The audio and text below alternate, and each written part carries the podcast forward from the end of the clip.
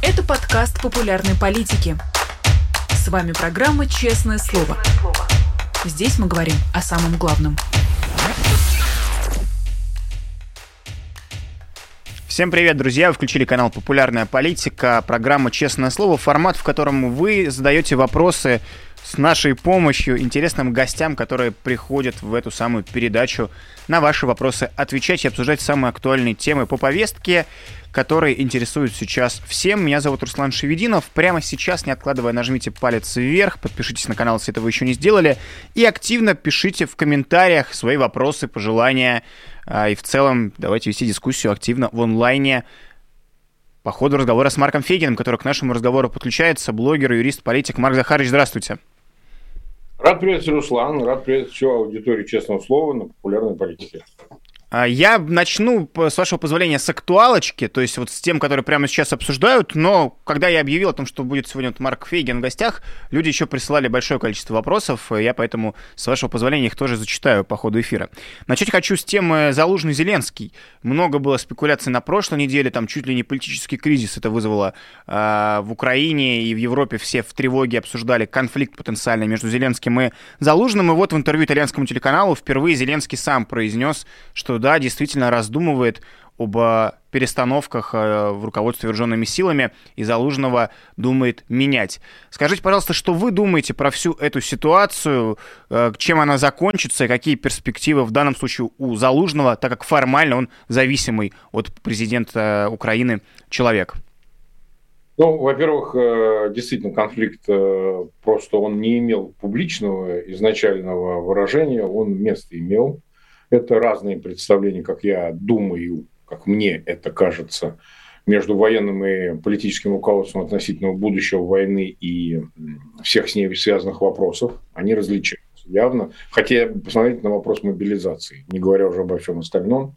А вот. А плюс, смотрите, ну как бы неудача контрнаступления, она же ведь так, это универсальное правило – летнее, осеннее контрнаступление 23 года, на которое возлагались такие большие надежды, имеется в виду вооруженных сил Украины, оно результатов не дало. Все равно в конечном итоге кто должен отвечать за это? Либо президент, либо командующий, либо кто-то еще. Ну, на кого-то все-таки ответственность должна быть возложена. Из этого ничего не следует с точки зрения, там, не знаю, последствий каких-то более серьезных, но отставка – это обычная практика.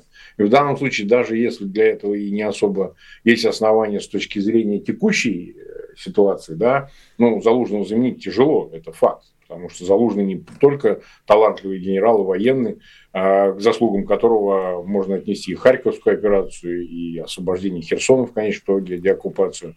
Но он еще и очень-очень популярен в войсках. Он харизматичный человек, немногословный, но тем не менее обладает невероятным авторитетом. Найти сопоставимую ему фигуру непросто. Но с другой стороны, понимаете, если главнокомандующий примет такое решение, он будет работать э, с любым новым командующим и так или иначе, э, так или иначе, я еще раз хочу подчеркнуть, э, его решение, его слово последнее. Я склонен думать, что, скорее всего, отставка произойдет. Я склонен думать, что все-таки Залужного снимут. Опять же, я, угу. я Зеленский, я не знаю, может еще все изменится сто раз, но похоже на то, что все, что происходит вокруг э, командующего Залужного, да, это, это подготовка его отставки. Тогда последний вопрос у меня на эту тему. По всем рейтингам он действительно второй политик, ну, по всем опросам в рейтингах доверия, заложенный второй человек в государстве. На ваш взгляд, его ждет ли какое-то политическое будущее в случае этой самой отставки? Пойдет ли он в большую политику, как это многие прогнозируют? Если да, то какие его амбиции? Я думаю, на это есть известные шансы. Другая проблема, а когда можно будет их реализовать? Выборов-то нет. В условиях войны Конституция возможности права проведения таких выборов не дает. Ну и объективные обстоятельства. А как проводить выборы там, на оккупированных территориях, как проводить в войсках, под, под обстрелами, как проводить на участках выборы. Знаете, все пойдут на выборы в воскресенье, там, условно говоря, а на участок прилетит российская ракета или бомба или еще что-нибудь э, там, и так далее. То есть дрон Э, шахет и так далее. То есть это, это, это большая головная боль. То есть как бы в демократическом государстве, в отличие от э, систем тоталитарных, проведение выборов в условиях экстремальных, вот войны и так далее, это всегда, всегда головная боль, всегда проблема. потому что нужно обеспечить волеизъявление свободное, а с другой стороны обеспечить безопасность. И вот это конфликт двух этих э, начал, он, э, в общем, мало преодолим, если честно. Но то, что Залужный с высокой степенью вероятности в случае отставки, наверное, какое-то, я подчеркиваю, политическое будущее будет иметь, это наверняка. Я разговаривал здесь, был в Берлине с некоторыми своими украинскими товарищами, очень известными журналистами, политологами, вот, не буду уж называть их имени, он сказал, что последние опросы показывают, что партия Залужного легко занимает первую позицию в случае парламентских выборов. Вообще легко. Да, то есть обгоняет даже блок Зеленского или там Слуга народа или любую структуру, созданную офисом президента. А, это первое. Второе, да, Залужный проигрывает э, Зеленскому, но э, э, это однозначно второй тур. Но еще раз подчеркиваю, вот мы так рассуждаем политическое будущее, но реализовать его можно только в условиях выборов, то есть окончание войны. Где это окончание войны, когда этот горизонт наступит, и что еще изменится до этого момента, вопрос открытый, потому что, знаете, политическое будущее, вот у меня был в дуэте Арестович, он имел, ну, входил в пятерку рейтинга, так сказать, на пике в 22 году, а сейчас он имеет меньше 1% этой поддержки. Так что, mm. такое, знаете, взлет и падение мало отличимы, я бы так сказал. А, окей, тогда переместимся с Украины на территорию уже России. Марш Захарович, а то, что происходит вокруг российских выборов, до них осталось чуть больше, чем полтора месяца. Сегодня стало известно, там, что Надеждину какие-то небольшие ошибки нашли, и вот в среду в 10 утра объявят итогово, регистрируют, не регистрируют. Я думаю, тут никто не питает иллюзий, не будет никакого кандидата антивоенного, судя по всему, но э, хочется вас спросить... Э, что будет-то? Вот сейчас не пустят кандидата. Что вы предлагаете как политический лидер? Что вы видите для людей э, сценарием, каким можно выразить свой протест после нерегистрации, в том числе Надеждина? Вот у меня такое есть чувство внутреннее, да, интуитивное, что его все-таки зарегистрируют. Mm. Мое такое. Mm-hmm. Да, я думаю, все-таки Кремль после, а сейчас идут интенсивные совещания, это точно, абсолютно, известно, что Кириенко э, настаивает на том, чтобы Надеждин участвовал в выборах. И почему я думаю, что он добьется? А все-таки, будем честны, Надеждин является долгим сотрудником Э, окружение, вот внутри окружения, наряду с Глебой, там масса людей, а, Кириенко. И даже если кто-то считает, что это не основание не доверять ему в качестве антивоенного кандидата, ну или, как многие, я знаю, в оппозиции поддерживают его не самого, как и Надеждин, не самого, как человека, который в праймере с Единой России еще в 2016 году участвовал, а он как некий инструмент а, осуществления там, контрполитики нынешней власти, да, антивоенной, антипутинской и так далее, все-таки давайте будем говорить прямо, это манипулируемая, да, управляемая ситуация, пустит, не пустит, дойдет, не дойдет до конца выборов, получит там какой-то процент, как это будет использовано администрацией президента. Наверное, есть и те противники, которые говорят, а зачем нам весь этот геморрой, мы и так уже воюем, зачем нам какие-то антивоенные кандидаты, чтобы изображать что? Я прекрасно понимаю аргументы Кириенко, который продвигает своего кандидата. А, они в том, чтобы давайте снимем вопросы нелегитимности выборов, потому что оппозиция за границей настаивает на призыве к Западу не признавать эти выборы с учетом проведения выборов на оккупированных территориях Херсонской, Запорожской областей, в Донбассе и в Крыму. А, давайте пропустим такого кандидата, чтобы у нас было основание говорить о том, что, ну, знаете, это все-таки какие-никакие конкурентные выборы были. Сама оппозиция в них участвовала, призвав поддерживать кандидата Надеждина. С чего бы это, с чего бы это такой позиции не устоять? Кто-то скажет, ну, есть же и другие там силовики, которым это все не надо. А с другой стороны, смотрите, да, хоть и до войны, но на выборах э, в Государственную Думу, которые ничуть не лучше выборов президента, все мы это отдаем себе прекрасный отчет, пропустили же партию Кириенко «Новые люди», созданную им, да? Или как она там называлась? Я уже забыл. Как она называется? Напомните мне, э, Руслан. «Новые люди», да-да-да. Люди, это, да, а то я... Да, но это не Кириенковская, это Ковальчуки приходили и как раз через но... Кириенко ее делали, да, да. Ковальчуковская партия. Кириенко, Кириенко человек Ковальчуков, чтобы да, все понимали, да. да ставленника Юрия Ковальчука, и Ковальчук атомную отрасль курирует, не случайно его брат Курчатовский институт mm-hmm. возглавляет. Это в одном. Кириенко, Ковальчуки – это э, такой тандем образованный, поэтому тут разницы никакой. То есть, Наверное, самые влиятельные люди страны. Я если когда думаю, а, кто, вот если не Путин, всем руководит, когда он там на войне своими башкой. Ну, конечно, блок Кириенко, Ковальчуки самый влиятельный, даже не Патрушев. Патрушев именно силовиков э, может науськать, да. а эти всем могут э, рулить. Поэтому, конечно, самые опасные Смотрите, люди. они отвечают за медиа и выборы. Ковальчуки да. отвечают за... Ключевые места, да. да И поэтому, да, конечно, Патрушев, безусловно, как и другие, скажет, зачем нам весь этот геморрой преодолевать. Да? А с другой стороны, соблазнительно. Я ничего не хочу никого обвинять, но люди, которые стояли в очереди подписать под, поставить подписи за э, Надеждина, эти подписи, конечно, отнесли на Лубянку. Я не говорю, что этих людей сразу немедленно начнут преследовать. Нет, не об этом речь. Но то, что э, для, для Лубянки все эта поддержка, вся эта агрегация этого электората антивоенного прозрачна, это факт. Поэтому ровно, значит, когда там я вышел с инициативой альтернативных выборов, она еще не начата, потому что противодействие совершенно невероятное, то есть вообще невероятное, да, со всех сторон, а, хотя еще ничего нет, еще платформы нет, мы бьемся с App Store, чтобы они зарегистрировали приложение, Play Market зарегистрировал его, да, э, но невероятное противодействие через всяких Венедиктовых, Хириктовых и так далее. То есть именно для того, чтобы вот эту картинку, создаваемую Кремлем и Кириенко в частности, относительно того, что это альтернативный выбор, конкурентный, вот антивоенный кандидат, надежда, вот тут матерей чуть-чуть, а и жен, извините, выпустили и так далее, чтобы эта картинка не пострадала от какой-то сторонней инициативы, не контролируемой никак Кремлем и так далее. Поэтому успею я или нет до 17 марта, до выборов, реализовать эту платформу, стратегию альтернативных выборов, я не отвечу сейчас, потому что ну, все зависит, понятно, от, в данном случае от э, маркетплейсов, потому что без них невозможно провести анонимизированные блокчейн-выборы, понимаете? Если не будет приложения, то надо голосовать на сайте, а сайт прозрачный. Сайт можно вскрыть, сайт можно, так сказать, передублировать, на него могут завести людей голосовать. Мы этого себе позволить не можем. Это главное условие, это безопасность. Если она не обеспечена, ну, значит, я вот не по силам такого, как я, осуществить такой гигантский проект. Ну, посмотрим, время еще есть. Можно в любом хочу... случае, да, а, да, да, простите, да. а можно потом тогда, извините, закончите мысль, а я вам задам вопрос. Я много же в рамках выборов, вот я как раз мое направление всегда было, мы с Волковым электоральными штуками занимались в команде. У меня есть как раз вопрос про ваш проект. Я, я, я внимательно следил, как раз хотел расспросить вас про все это. Извините, что перебил.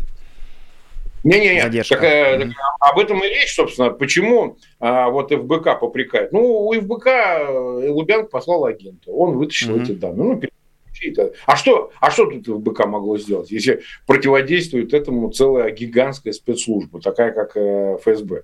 Ну, вот вытащили. И вот этот шлейф потянулся, что выборы это через э, любые способы дистанционные это плохо. Плюс нагадил, конечно, безусловно, Венедиктов, который по поручению власти значит, они для чисто подмены результатов, даже не фальсификация, а просто подмены результатов придумали это ДЭК, дистанционное электронное голосование, которое реализовывает, и, между прочим, оно а, продолжает работать. Это не какая-то там технология, которую Кремль запустил и оставил. Нет, они на выборах э, добрых процентов 20-30, а может и больше будет голосовать типа через интернет, понимаете?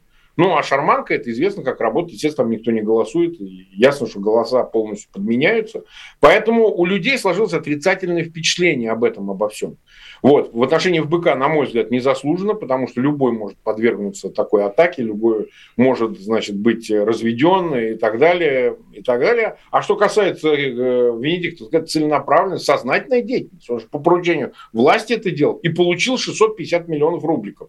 Ну нифига себе, что, любой человек может зайти и взять у Собянина 650 миллионов рублей просто так себе, 15 миллионов баксов. Ну нормальная тема, да? Поэтому э, мне делать тяжело гораздо. Не случайно, что именно с той стороны полетела вся эта помойка. Вот. Но если это удастся реализовать, еще раз повторяю, это будет реализовано только в случае обеспечения безопасности. Полной анонимности через блокчейн, да, подтверждение через биометрию паспортов, что вы гражданин России, и сохранение данных непосредственно в смартфоне человека. Вот, ни в коем случае эти данные никуда не должны уходить. И только после публичного тестирования открытый код будет, любой может скачать себе такое же приложение и проверить, как оно работает работает, вот, э, можно будет запускать эту процедуру. Ее прелесть заключается в том, что это не только на 17 марта. В конце концов, мы там, не знаю, 1 апреля можем провести выборы президента свои. Или референдум провести о том, что вот по итогам выборов Путин получит 85% и узнать, а действительно ли он имеет эти проценты поддержки и так далее. То есть моя задача запустить платформу, запустить технологию не выбрать президента, да, это смешно выглядит, какой еще президент, но, но платформа работающая, это инструмент, в том числе давление и на Кремль, в том числе и давление угу. на Запад. Марк Захарович, а в таких историях всегда есть опасная штука, заключающаяся, я не сомневаюсь, что это не, не, не Лубянка вас на, науськала такой проект придумать, я следил за вашими публикациями, но вот такие истории, где есть слова блокчейн, безопасность, и нужно приложить какие-то усилия, не могут быть массовыми. Но я по своим проектам знаю, у нас, когда мы запускаем подпольные штабы, полностью децентрализованно, а, анонимная максимально, но она не может быть массовой, потому что человеку нужно приложить усилия. А так получилось, что человек существо довольно ленивое. И поэтому миллионов там не будет людей, а без миллионов проводить выборы, ну, это будет просто как, вот знаете, как всякие э, либералы старой-старой волны, которые друг друга назначают э, гурами оппозиции, и вот ходят потом 30 лет, никого не представляя. Вот есть риск, что это будет очень не массовым, и вот всегда это останавливает от подобных проектов. Хотя идея, конечно, правильная, но вот штука да. с э, людьми. Да. А вот, Руслан, первый ответ. А что делать? Угу. Что Протестовать. делать? Протестовать. Ну, протестовать, но, но я к тому, что если вот э, не, не прибегать к этому инструменту из-за его малочисленности, не поддержки его и так далее, а что делать-то? Мы попробовали за 25 лет, а Руслан, абсолютно все. И даже сейчас я прекрасно понимаю, что Алексей Навальный из тюрьмы, ФБК, все остальные, ну, скрипя, что так сказать, против себя идя, значит, говорят, ну ладно, давайте голосуем против лишь бы против Путина и так далее, соглашаются на вовлечение в эту шарманку, зная заранее результат. Но мы-то это уже проходили, мы знаем, что все будет подменено. Объявлен будет просто нужный результат. 70% явки, там 80, 85 или, или 79, какая разница, если сколько они объявят за Путина. Но что делать-то? Да, малочисленные, да, люди ленивы, да, не хотят. Но если мы этим не будем заниматься, у нас вообще ничего не останется. Мы, нам не за что даже зацепиться будет. Мы повисаем в воздухе. Мы будем следовать за повесткой, которую нам навязывает власть. Всегда. Путин проводит выборы, мы должны вынуждены, мы же можем деактивировать и лишить надежды нашу э, поддержку, которая в России остается, и вовлекаемся туда. Нас опять обманывают, опять, ну, понятно, значит, предсказуемый результат. Мы людей успокаиваем, говорим, ничего страшного, в следующий раз. Когда этот следующий раз? Жизнь проходит. Это первый аргумент. Он такой, знаете, я бы сказал, э, ну, что ли, аргумент судьбы, да, что нам ничего не остается, кроме как искать новые формы. Второй аргумент, ну, смотрите как. Да, 35 миллионов выданных паспортов с биометрией. Это большое количество, но не факт, что все люди, получив биометрию, хотят голосовать, готовы голосовать, поддерживают этот способ голосования, вообще узнают об этом способе голосования. Скорее всего, со старта это будет очень малочисленная затея. Очень немногочисленная вовлекутся в нее. Ну, может, десятки тысяч людей. Может быть. Боимся мы этого или нет? Конечно, это неприятно. Но, с другой стороны, только тот, кто продолжит, несмотря ни на что, как говорил Мао, а, от поражения к поражению к окончательной победе, только тот, кто продолжит этим заниматься, тот и получит успех. Тот, кто, в общем, остановится посередине или бросит и скажет, что это не имеет никаких шансов, он, конечно, ничего и не получит. Вот я из этой логики исхожу. И еще раз повторяю, что э, у меня нет задачи кому-то что-то навязать. Заметьте, я не бегаю везде. Вот я сейчас был на форуме на агентов. Дайте я выступлю, дайте расскажу. Нет. Пока не будет технологии, пока она не заработает, пока все не убедятся в ее безопасности и эффективности, вообще нет смысла о ней разговаривать. Вообще нет смысла призывать к ней кого-то привлекать. Понимаете? Сначала докажи, что она вообще есть, что она работает, что это интересно, и тогда, да, путем издержек, в том числе репутационных. Вон в очередной раз запустили, что я являюсь агентом Лубянки, ну, а те в подарок мне, значит, заочный арест выписали, понимаете, по 207.3. Вот. То есть я к тому, что я это все понимаю, я это знал, что это вагонетки этого дерьма польются. Но еще раз, а кто будет это делать, если не ценой вот таких потерь, если не ценой таких издержек, кто-то хотя бы хоть что-то начнет. Даст возможность другим посмотреть, как это работает или нет, многочисленно это вовлекает аудиторию или нет кто-то должен отдать себя на вот эту издержку. И я это делаю, потому что, ну, как бы нет в этом ни материального, ни другого смысла. Это просто ради политической технологии и технологии избирательной, которую я подарю другим. Берите, пользуйтесь. На, вот. Вот для чего это делать. Код-то открытый будет. Это же не то, что я буду торговать избирателем, давай тут за руки меня проголосуй. Понимаете? Пожалуйста, код-то открытый будет. И кто-то скажет, а слушайте, а мы без Фегина это дальше проведем. Так на здоровье, ребята. Муа! Вообще никаких проблем. Проводите. Я сам буду куда-то баллотироваться. Понимаете? И у других. Потому что мне говорят, а вот ты давай сам у себя баллотируйся. Же вообще надо быть мудаком, чтобы, значит, проводить э, выборы, на которых самому и баллотироваться. Я так, конечно, делать не собираюсь. Еще раз говорю, моя задача – это создать технологию, создать платформу. Показать другим, как можно. Это может получиться, может не получиться. Но в любом случае я попробую. Окей, okay. мы начали говорить про выборы, про Надеждина, про альтернативные площадки для голосования. Одним из факторов, которые раньше все называли важным фактором нестабильности для Путина и некой угрозы, это история с женами и матерями мобилизованных, которые самоорганизуются уже несколько недель подряд, приходят на Красную площадь с акцией протеста. На последнюю они начали призывать всех присоединиться, всех неравнодушных, кто за мир, а, и уже открыто критикуют. Ну, Шойгу они так не боялись критиковать, но уже достается и верховному главнокомандующему в их риторике. Они уже все говорят, что никакая война им не нужна, верните мужей, всех верните, не только наших, а вообще всех. Вот э, они на минувших выходных в субботу на Красной площади, их там было полторы сотни, э, ну, это кажется немного, но это примерно в полторы сотни раз больше, чем выходило предыдущей неделе, то есть и они обещают выходить и дальше. Их не разгоняют. По-прежнему администрация президента, видимо, опасается, что даже Z-аудитория начнет э, бузатерить, потому что, ну, эти жены они как бы свои, но при этом митингуют. Вот про эти акции что думаете? Насколько у них велик потенциал разрастись во что-то большое? Есть аналогии, все обычно сравнивают с Аргентиной, матери площади Мая, где жены и матери приходили вот так вот с белыми косынками также каждую неделю, и в конечном итоге были важным винтиком в разрушении военной хунты, которая была в Аргентине тогда. Какие аналогии можете сейчас провести? Какое будущее у этого протеста, на ваш взгляд?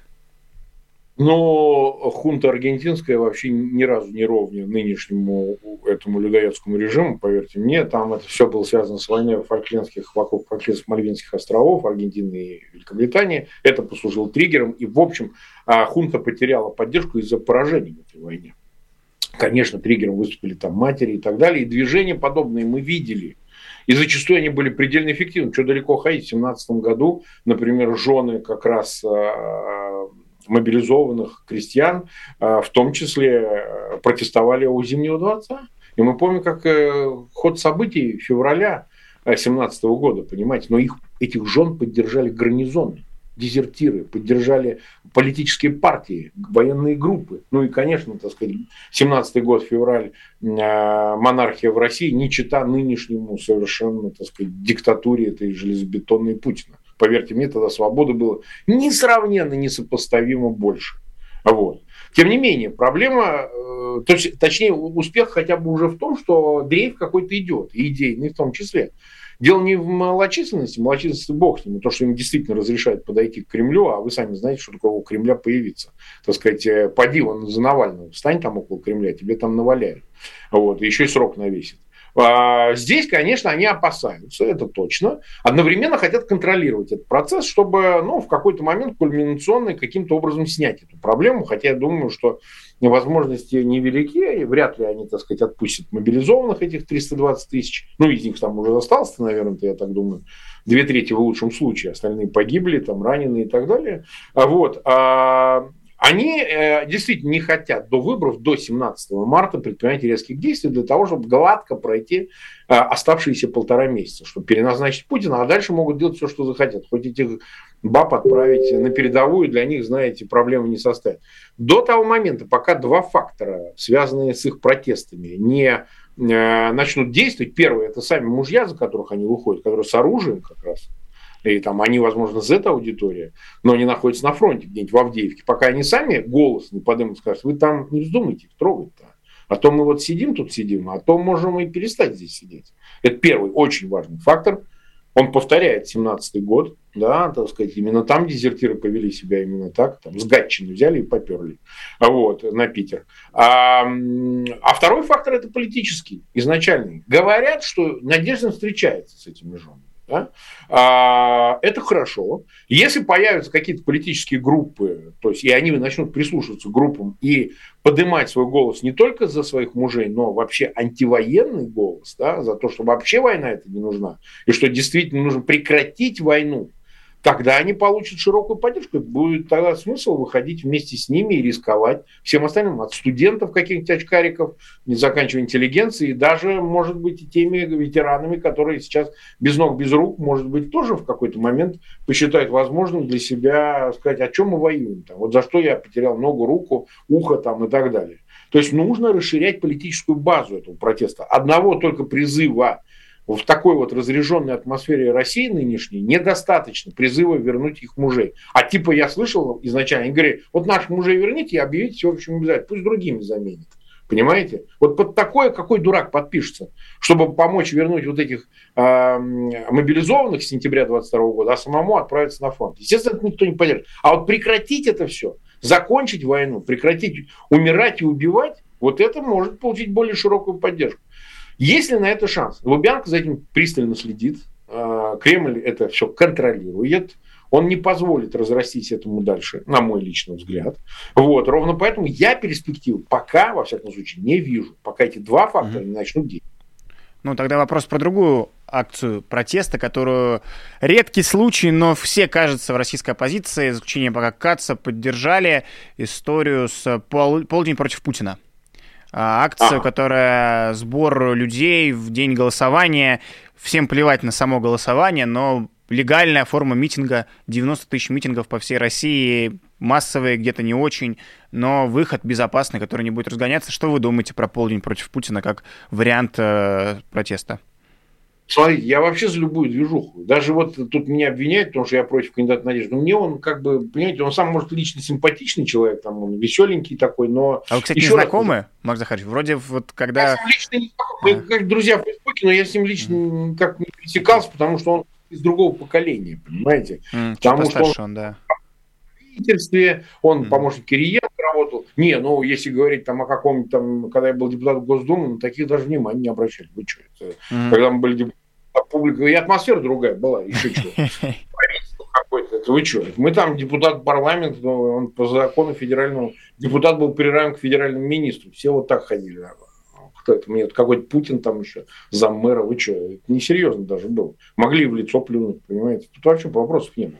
Вот, поэтому на самом деле э, я его не знал, э, он работал всю жизнь с Кириенко, как я это понимаю, он был помощником в правительстве, он там комиссии какие-то возглавлял, потом в Госдуме был во фракции у Кириенко, да, через его новые силы, что я назывался, это движение, он входил туда в 99-м. Я сам, кстати, меня звали баллотироваться, я отказался баллотироваться, но у меня было такое какое-то кривенькое место, и я не пошел тогда в 99-м в Госдуму, потому что, ну, как считал, что, что мне какое-то место дают, третий там какой-то, несерьезно по списку. Вот, в региональной группе. Поэтому от СПС? Я... От СПС, да, от СПС. Ага, это это я... тот, те самые, у которых лозунг был Кириенко в Думу, Путина в президенты. Не-не-не, когда это все начиналось в сентябре 99 там о Путине вообще даже речи не было. Это позже такой возник у них. Я же не в сентябре 99 Путин уже был премьер-министром, Марк Захарович. Его Правильно, в августе Путин назначает. Летом, летом кампания начиналась. Еще летом да. еще даже okay. какой там Путин, еще никто не думал. Когда его назначить, я вот лично находился на курорте в это время, когда Путин назначил. И я думал, я видел его в ФСБ. Что это, да? Да, как? Да он не просидит долго. Вот честное слово, я ошибся. Я ошибся, я считал, ну, я считал там какой-то там Аксенин какой-то, ну, такого там поставят преемника. Кто мог думать про это чудо-юдо? Никто вообще, понимаете? Поэтому в те времена, смотрите, нет, я не пошел не из идейных соображений, а потому что, ну, как-то мне вообще это не нравилось, что в очередной раз там решает, сидит Чубайс, там с администрации президента решает, кто останется в списке. Ну, вы извините меня, это как-то уже для меня человек, который в свое время был в Госдуме и вице-мэром являлся, то есть это мягко говоря. Там э, губернатор Титов крутил вертел, он с Кириенко нюхался, и они там решали это все, и как бы вот этот компромисс, он меня не устраивал. Кстати, те, кого поставили, они все оказались потом в Единой России, там Лекарева, еще какие-то, они все потом во власть и попали какие-то Брусникины, Шмирикины, ну, они все какие-то там, ротари клуб из Тольятти какой-то. В общем, вся эта публика очень-очень сомнительная оказалась в конечном итоге именно в этой фракции СПС. То есть вот этого первого призыва так по-хорошему очень мало людей оказалось. Тех, которые идейные были с начала 90-х. Но бог бы с ним. А, я считаю, что Надеждин пусть идет. Если кто-то хочет за него прям вот не в моготу голосовать, ребята, голосуйте. Полдень против Путина. Хорошо, вставайте, и никакой проблемы нет. Только одна маленькая деталь. Все должны помнить, что это не приведет ни к, как сейчас Кац рассказывает про невероятные проценты надежды. Я понял, что если в среду зарегистрируют, будут говорить, что будет второй тур. Вот, не Нет, надежды. он говорит, что в первом, Марк Захарович, он в первом его переголосует 60 миллионами, которые в онлайне с помощью YouTube роликов можно будет достичь. Это буквально цитата. Вот чего здесь больше? Кац, он, в общем, конечно, веселый человек. В принципе, так-то я вот с ним общаюсь. Он так-то, в общем, веселый человек. Такое ощущение, что он все время во что-то играет, понимаете? И у него все время на руках ему кажется, что у него флеш-рояль, понимаете? А на самом деле, так сказать, у него ничего. Поэтому ему бы лучше карту показать всем остальным, сказать, «Э, дружище, у тебя ничего нет. С чего ты решил, что, значит, ты сможешь кого-то там... А если у тебя кто-то ангажемент какой-то, то это печально. Но я не думаю. Я думаю, что он от природы игрок, вот такой вот он любит эту авантюру. Может быть, это и хорошо, может быть, но к результату это не ведет, пусть иллюзий никто не питает. Вот я за то, чтобы участвовать в любых акциях, поддерживать Надеждина, еще 10 Надежд, даже поддерживайте, ради бога. Сам я не буду, но я не против этого. Но честно говорить, что это к результату не приведет, чтобы потом вечером 17 марта не было такого, что а это, это не мы, Потому что вообще политика любит ответственность. То есть, если ты, друг дорогой, говорил о том, что будет вот так, а получилось вот так, неси политическую ответственность. Это же не расстрелять, не посадить в тюрьму. Просто ты, пожалуйста, больше не, не выползай с такими инициативами. И такого человека поддерживать с этими инициативами не надо, потому что он опять заведет туда же. Вот я о чем. Но я боюсь, что будет все по новой. Понимаете, как в анекдоте, где старушка, значит, три раза ходит, ее два раза изнасиловала, но завтра она снова пойдет. Понимаете? Там ребята э, там, и так далее. Поэтому не надо этого делать по сто раз. Если уж решили вложиться в Надеждина и вот призываете за него голосовать конкретно, победить там, еще что-то, то если он получит 1%, а Путин 80 и приявки в 70, понятно, что это все подмененные результаты будут, то, пожалуйста, не надо говорить, что это мы тут просто не доработали. Поэтому полдень – это лучше, что люди где-то встанут, выйдут, друг друга увидят. Вообще любое общение, любая поддержка, агрегация вот этой среды, она хороша. Но надежд больших лучше на это не возлагать, потому что власть тоже к этому готовится и попытается всю эту акцию как-то купировать. Наверняка около участков будут больше двух не собираться. Мне кажется, что, скорее всего, власть как-то отреагирует. Вот так мне кажется. Ну, реакцию мы в любом случае их увидим, да, посмотрим, какая она будет. Всем напоминаю, лишним не будет полдень против Путина 17 марта 12.00. Марк Захарович, продолжая тему, я... Э, вы упомянули уже неоднократно про Лубянку, про чекистов и так далее. У меня, собственно говоря, вопрос э, сложно составной. Первая часть моего вопроса. Христа Грозев вместе с инсайдером запустили большой проект. И сначала латышскую евродепутатку Татьяну Жданок. Она в Европарламенте. Женщина сидит уже пару да, десятилетий. Да, да, да она оказалась буквально агентом ФСБ, которую почта состоит исключительно из э, посланий, инструкций от э, пятой службы ФСБ, и она их выполняла. Моя любимая деталь в том, что ФСБшники ей пишут, что проведи такое-то такое-то мероприятие, она с этой же почты делает запрос в Европарламент, чтобы ей выделили финансирование, ей дают финансирование, и она идет исполняет. Но это был первый кейс, и вот во вторник будет парламентские дебаты в Европарламенте, ее как минимум будет отставка, я думаю, что там попахивает и уголовным делом, надеюсь.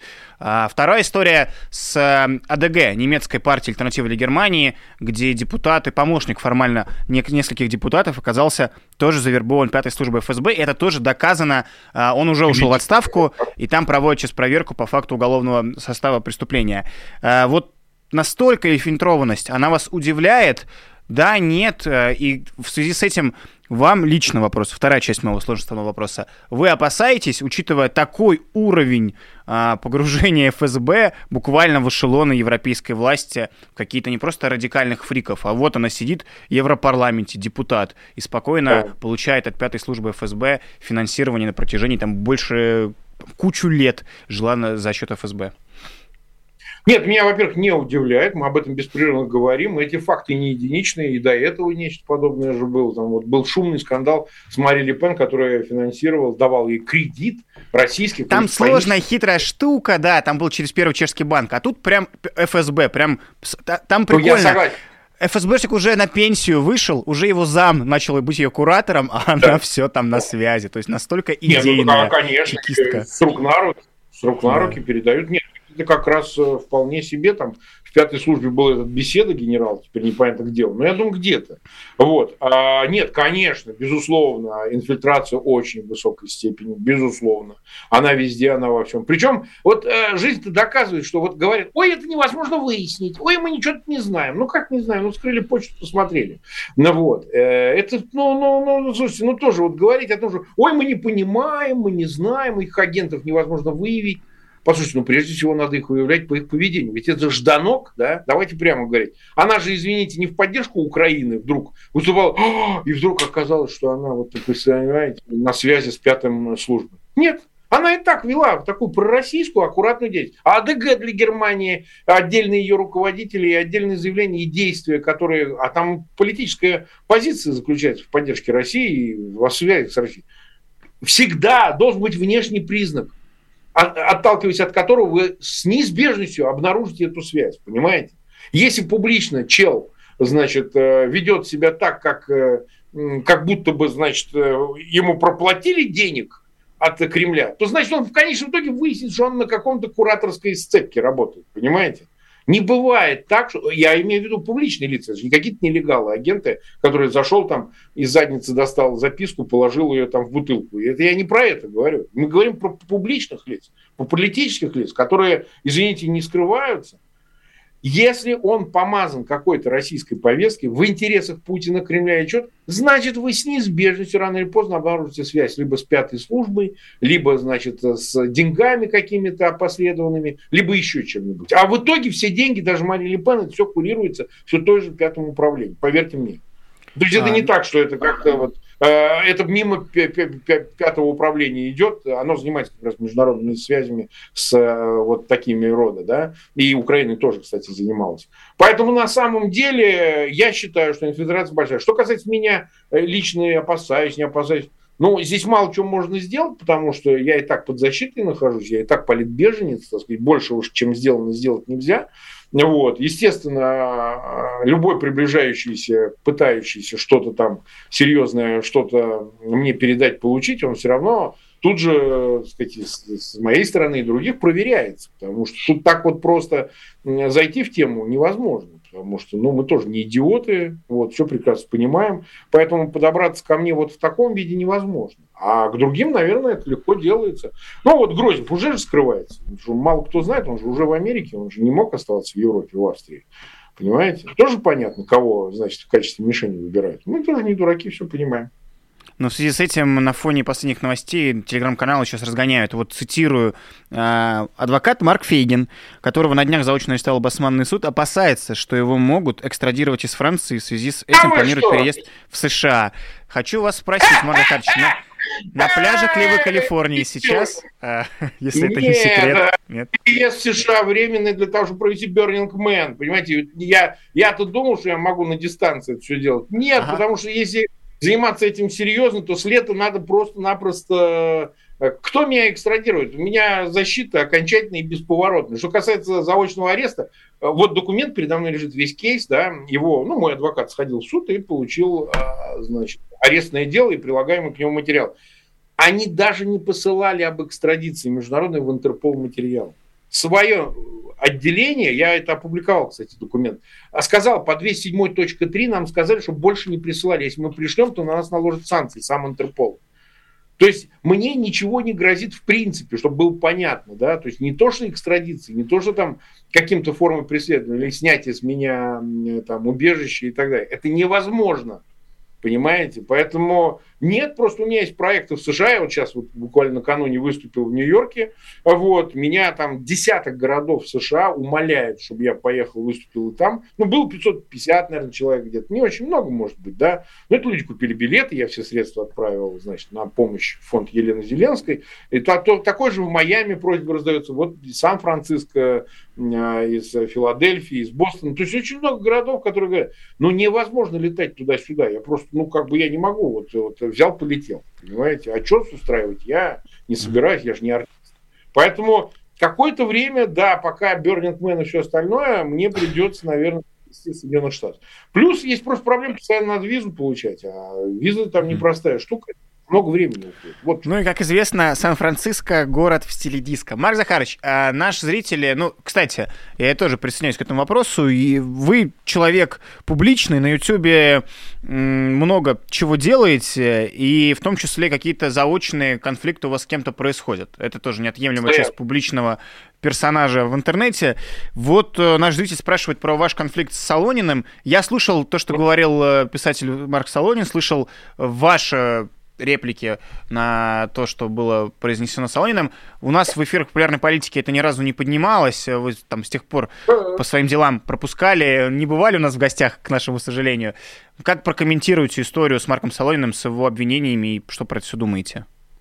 Ну вот, во-первых, я этого Солонина, вот э, он из Самары тоже, 35 uh-huh. лет, я радикальных объединениях, я уже все рассказал. Там у нас принято в нашей среде неформалитет, это тогда называлось. Вообще ага. с этим не их маленьким. Потому что он бегал в администрацию на Степана Разина, мы с ним просто вот его считалось, что если он где-то появляется, то потом людей забирают. Поэтому мы с ним не общались. И, и честно говоря, мне он там писатель или он кто, мне абсолютно до фонаря. Я его книжек не читал. Вот. Все это графомания какая-то. Мне это фиолет. Кому-то нравится на здоровье, хоть вот каждый день читай. Проблема заключается в другом. Я же его не трогал, понимаете. Зачем он мне сдался? Вообще он для чего он мне? Для каких целей мне вот этот Солонин? И вдруг неожиданно, с момента объявления моей инициативы об альтернативных выборах, а он именно делал эти ролики по поводу альтернативных выборов. Да, заметьте, то есть не просто вот, если бы месяца полтора назад это прозвучало, все пожали плечами, ну, пересказали нам какую-то хероту опять, там, какие-то безумия про дипломатическую академию. Я за деньги учился там два года. Туда любой человек в 98 году мог просто в кассу внести деньги и проучиться два года. Модно было тогда, так сказать, получать образование. Вот тогда считалось ценным, чем больше у тебя дипломов таких, и чем больше ты образован, что ты вот как бы делаешь э, карьеру, понимаете? Ну, считалось так в 90-х годах. Я пошел в кассу, заплатил деньги проучился в этом несчастном депакаде, абсолютно бесполезном для меня занятие, да, потому что ничего нового я там не узнал. Проучился два года, тогда два года учились, это второе высшее образование. Это обычная практика была. Это рассказывает, что туда ФСБ направляет. Вы дебилы вообще, вы дебилы вообще. Я с таким же успехом я окончил потом Академию народного хозяйства, MBA программу. Туда тоже ФСБ направляет. И вот на таком уровне вот эти факты собраны. Но я еще раз говорю, отвечать на это, это бессмысленно. Завтра появятся точно такие же ролики, опять с тем же самым. И я опять должен снова доставать дипломы, доставать квитки об оплате и так далее. Вы понимаете, что это, во, это сумасшедший дом. Но самое в этой истории главное, почему он затронул тему альтернативных выборов. И вот тут я вижу крепкую, мозолистую, натертую руку Кремля. Да? Опосредованно, прямо, это кому как нравится. Да, я считаю так, кто-то считает это. Но если бы не было инициативы 31 декабря об альтернативном голосовании, ничего бы не было, никаких роликов. Потому что их никто бы не заметил, никто бы их не обсуждал. Это была форма противодействия. Это была оперативная работа для того, чтобы погасить эту инициативу сразу. Ее же нет. Никаких данных еще персональных не собирали. В очереди у Надеждина уже все персональные данные отнесены на Лубянку. Но здесь это именно было запущено с тем, чтобы испугать потенциальных избирателей. Вот когда вы, Руслан, спрашивали про малочисленность этой команды, то, конечно, она будет малочисленной, если вот такие будут по заказу это выдвигать. Ведь заметьте, кто еще, значит, сквиртил по поводу этого альтернативных выборов и так далее? Кто? Я вам сейчас скажу. Венедиктов. Венедиктов. Ну, это неудивительно совершенно. Любая ну, как же неудивительно? Вылезает Венедиктов. Да. Так он цитировал именно Солонина, он разматывал А-а-а. вот эту говно, он разматывал по сети. Так скажите мне, почему я должен думать, что это не ангажемент?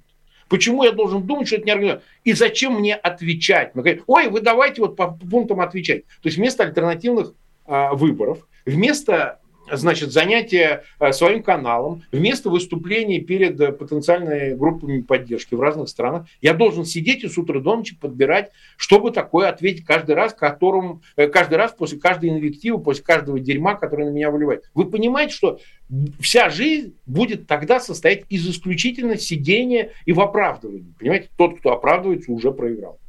Поэтому оправдываться перед ним я не буду. По ходу дела я постоянно даю. Вот только что я дал Шихман большое интервью, а поговорить. Скоро оно выйдет. Ну, послушайте, там три часа вся моя жизнь. Но если я рассказываю сам от первого лица, вы можете верить, вы можете не верить, вам может нравиться не нравится. Но я ответил. Вы хотели от меня ответа? Я этот ответ дал, но не ему, потому что я его считаю ничтожеством. А я его дал своим аудитории, зрителям, всем остальным. Вот как я это расцениваю. И поэтому э, э, конфликта-то нет по той простой причине с моей стороны, что я его не трогал. Мне он не интересен. Мне его эта графомания не интересна абсолютно. Весь этот плагиат бесконечный, науч-поп.